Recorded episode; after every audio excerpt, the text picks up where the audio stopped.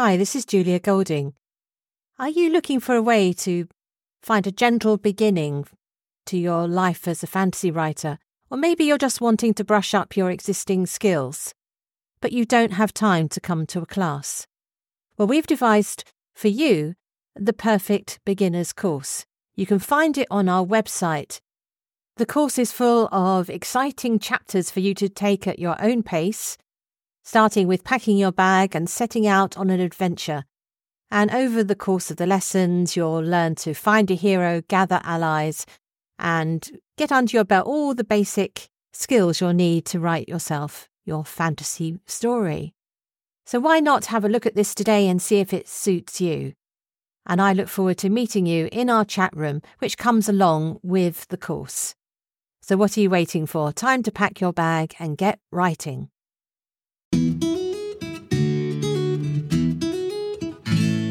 Hello and welcome to Mythmakers. Mythmakers is the podcast for fantasy fans and fantasy creatives, brought to you by the Oxford Centre for Fantasy. Now, my name is Julia Golding and I'm the director of the centre and also an author. One thing I'm not, though, is a professional illustrator. I do like drawing uh, and I have had a few maps included in books, that kind of thing, but I absolutely take my hat off to anybody who can illustrate. And in this era when there's a lot of discussion about A I-generated images and their value versus those produced by like real people, I thought I would start dedicating a few of our Mythmaker podcasts to the people behind some of the most famous illustrations that we all have in our imaginations to help us understand somebody's fantasy world. And thinking about this, I knew exactly where I wanted to start. I wanted to start by celebrating John Tenniel, who is associated very strongly. In fact, he is the um, the original illustrator of Alice in Wonderland and Alice Through the Looking Glass.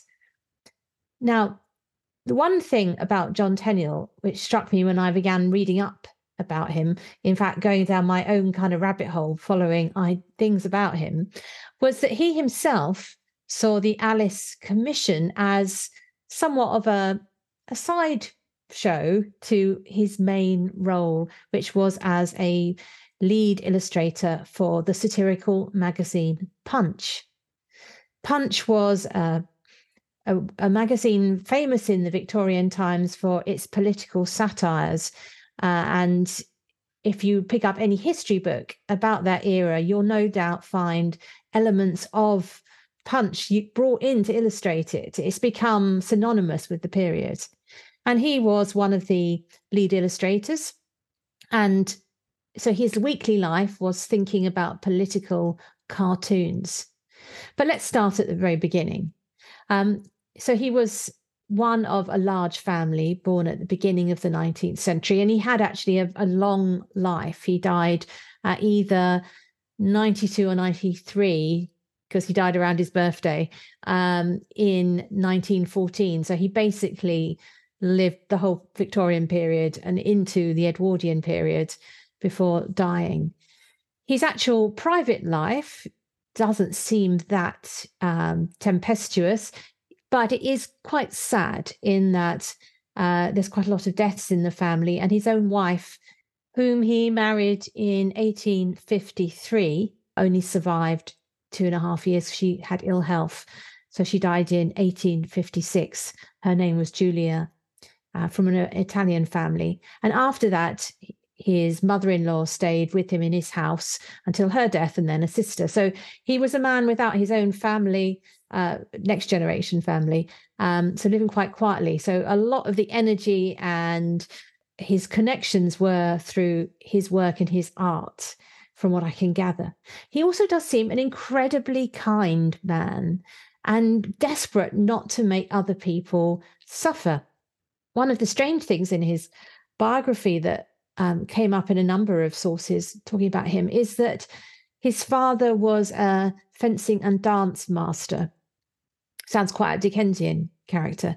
It's the sort of person who gave lessons in, in schools to, uh, you know, teach people those social graces.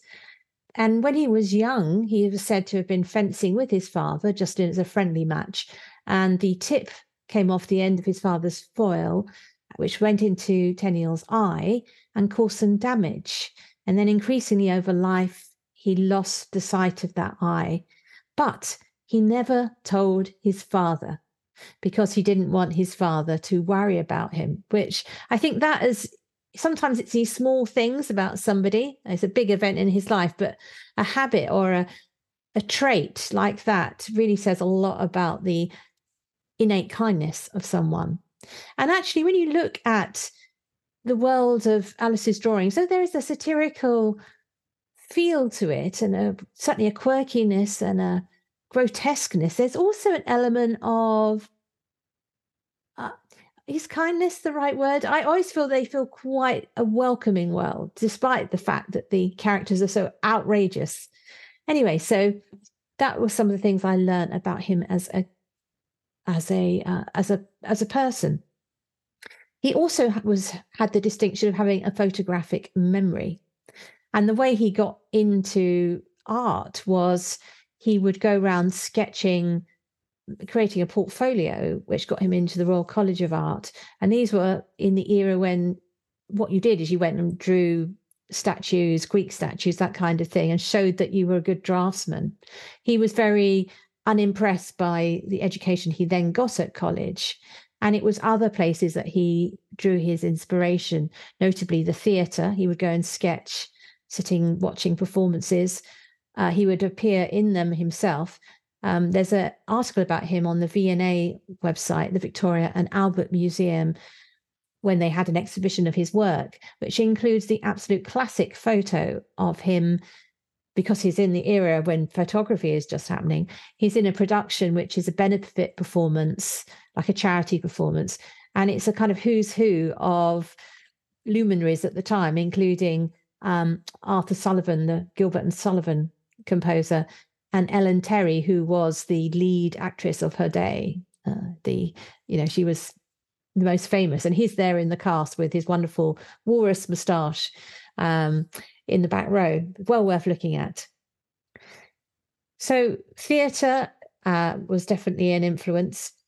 But looking through the it, where he got his uh, sort of artistic influence from, um, many of the articles, books about him mentioned the Nazarene movement of the early nineteenth century.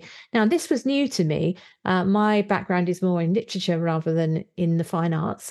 So I hadn't really heard of this movement, which was a German romantic movement of young artists who were revolting against the idea of the neoclassicism. They felt that was cold and lacked spirituality. And they lived together in an experimental community.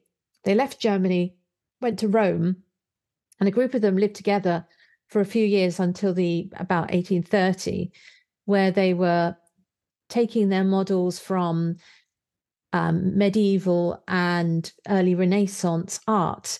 This makes them precursors to the movements I am more familiar with, and I expect many of you are, which is the pre-Raphaelite movement. Um, and it was that, the German version of this, the Nazarene movement, that influenced Tenniel. And if you're thinking, well, what does that mean? Apparently it means that you have a sort of shaded outline. And if you think of how the Alice illustrations are produced, you have that. You've got the sort of outline, but you've got the shades and the hatching to kind of give the the, the sense of The, the character and the landscapes. It also leads to, and it's a good way of building up the basis of a fresco. There was, in public buildings, there was a fashion for the old idea of frescoes, which obviously is a, you would have found in many buildings in Greece and Rome, uh, but also in the medieval period. And Tenniel was part of that movement because he entered a competition before he was known to design a fresco for the newly rebuilt Houses of Parliament. The old Houses of Parliament, or parts of them, had burnt down. And the building that you know today, the one with Big Ben, is was built in the eighteen thirties. And he entered that competition and, and won, and that became his sort of um, start in life. So competitions are obviously good.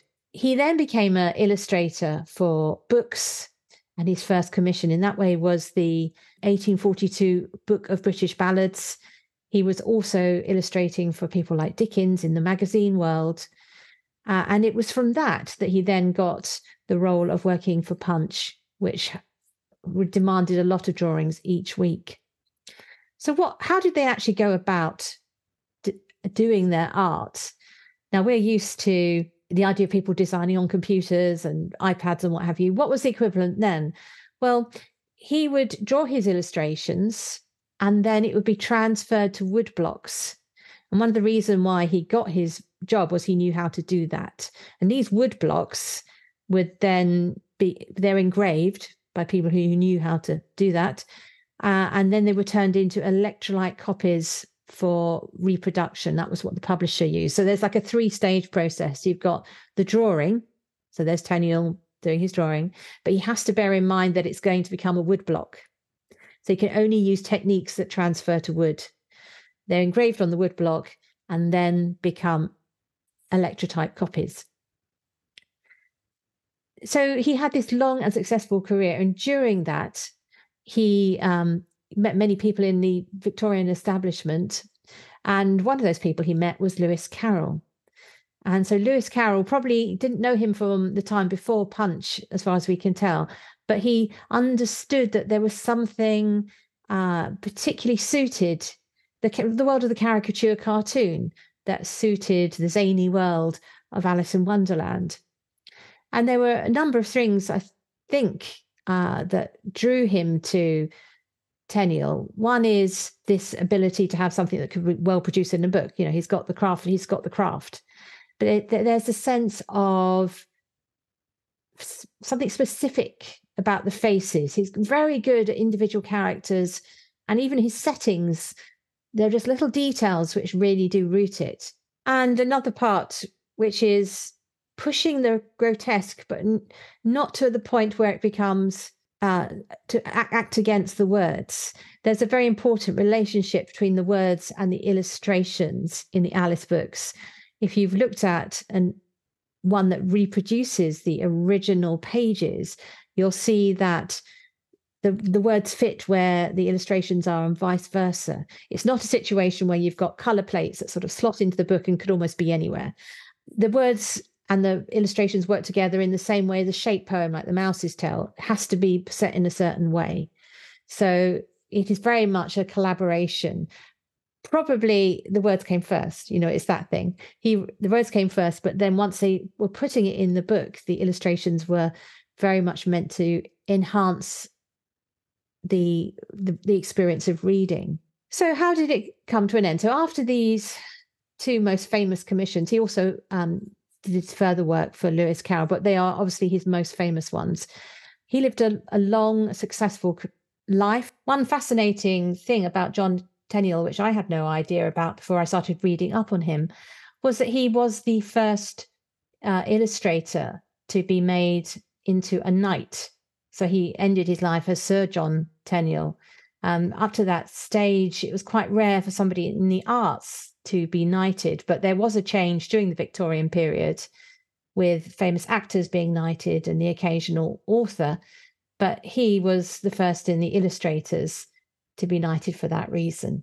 When he retired, because of his failing eyesight, amongst other things, he had an amazing retirement banquet where um, on the guest list were Bram Stoker, he of Dracula, and Sir Arthur Conan Doyle, he of Sherlock fame. So what an amazing banquet. And um, it was actually held or chaired by the then leader of the House of Commons. So he did straddle this world between politics and literature, which makes him a very interesting figure. What has been his legacy? Well, I think his legacy is seen in later illustrators like Chris Riddell, the the idea that you can be both a cartoon, a cartoonist and an illustrator seems to have a, a sound lineage. I think he also set up this idea that you could make a book almost like a visual experience. You knew exactly what it was. It was so distinct. And it, because it's never really gone out of fashion, uh, it, why bother to re-illustrate Alice? And people have done, but all of us have in our minds those original images, unless you grew up on the Disney film, um, which I'm sorry if you did. But even the Disney film has the Tenniel drawings underneath.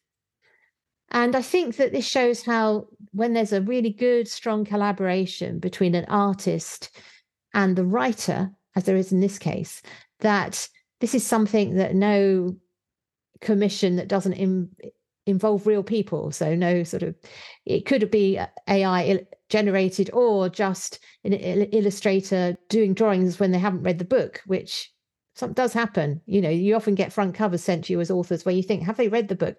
Where there is actually the a knowledge of the material and understanding of the material, the illustrations really send send it off into a much better, they improve the art artistic experience. And I think the other thing about Tenniel is that there's an understanding that fantasy can be serious, seriously funny, but also serious. I think there's an the identity of the Alice books is adult. The, the philosophy of it is something which definitely you realize as you get older how inc- how clever they are. In fact, I've liked them more reading them as an adult than I probably did as a child, because there's something very random and anarchic and unsafe about the Alice worlds, which as a child you were unsettled by, whereas now as an adult I think they're absolutely brilliant. So I think the Tenniel drawings grow with that, a bit like Alice grows and shrinks. So here we are with Tenniel at the beginning of the most famous phase of Oxford fantasy, the artist who gave a eye equivalent for the reading experience of the Alice books. And it goes to show that illustrators come in all kind of flavours. Here we've got a grand old man of political satire in Victorian period, able to turn his hand to these charming but challenging illustrations. If you have a favourite illustrator, do let us know, and we look to feature their work in a later episode. Thank you very much for listening.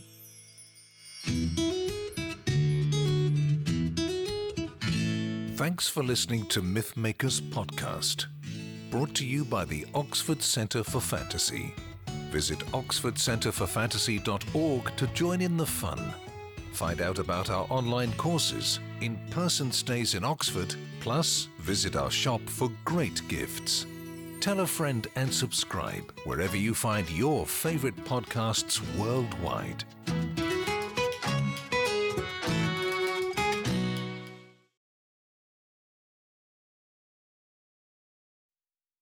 Hi, this is Julia Golding. Are you looking for a way to find a gentle beginning to your life as a fantasy writer? Or maybe you're just wanting to brush up your existing skills, but you don't have time to come to a class? Well, we've devised for you the perfect beginner's course. You can find it on our website. The course is full of exciting chapters for you to take at your own pace, starting with packing your bag and setting out on an adventure.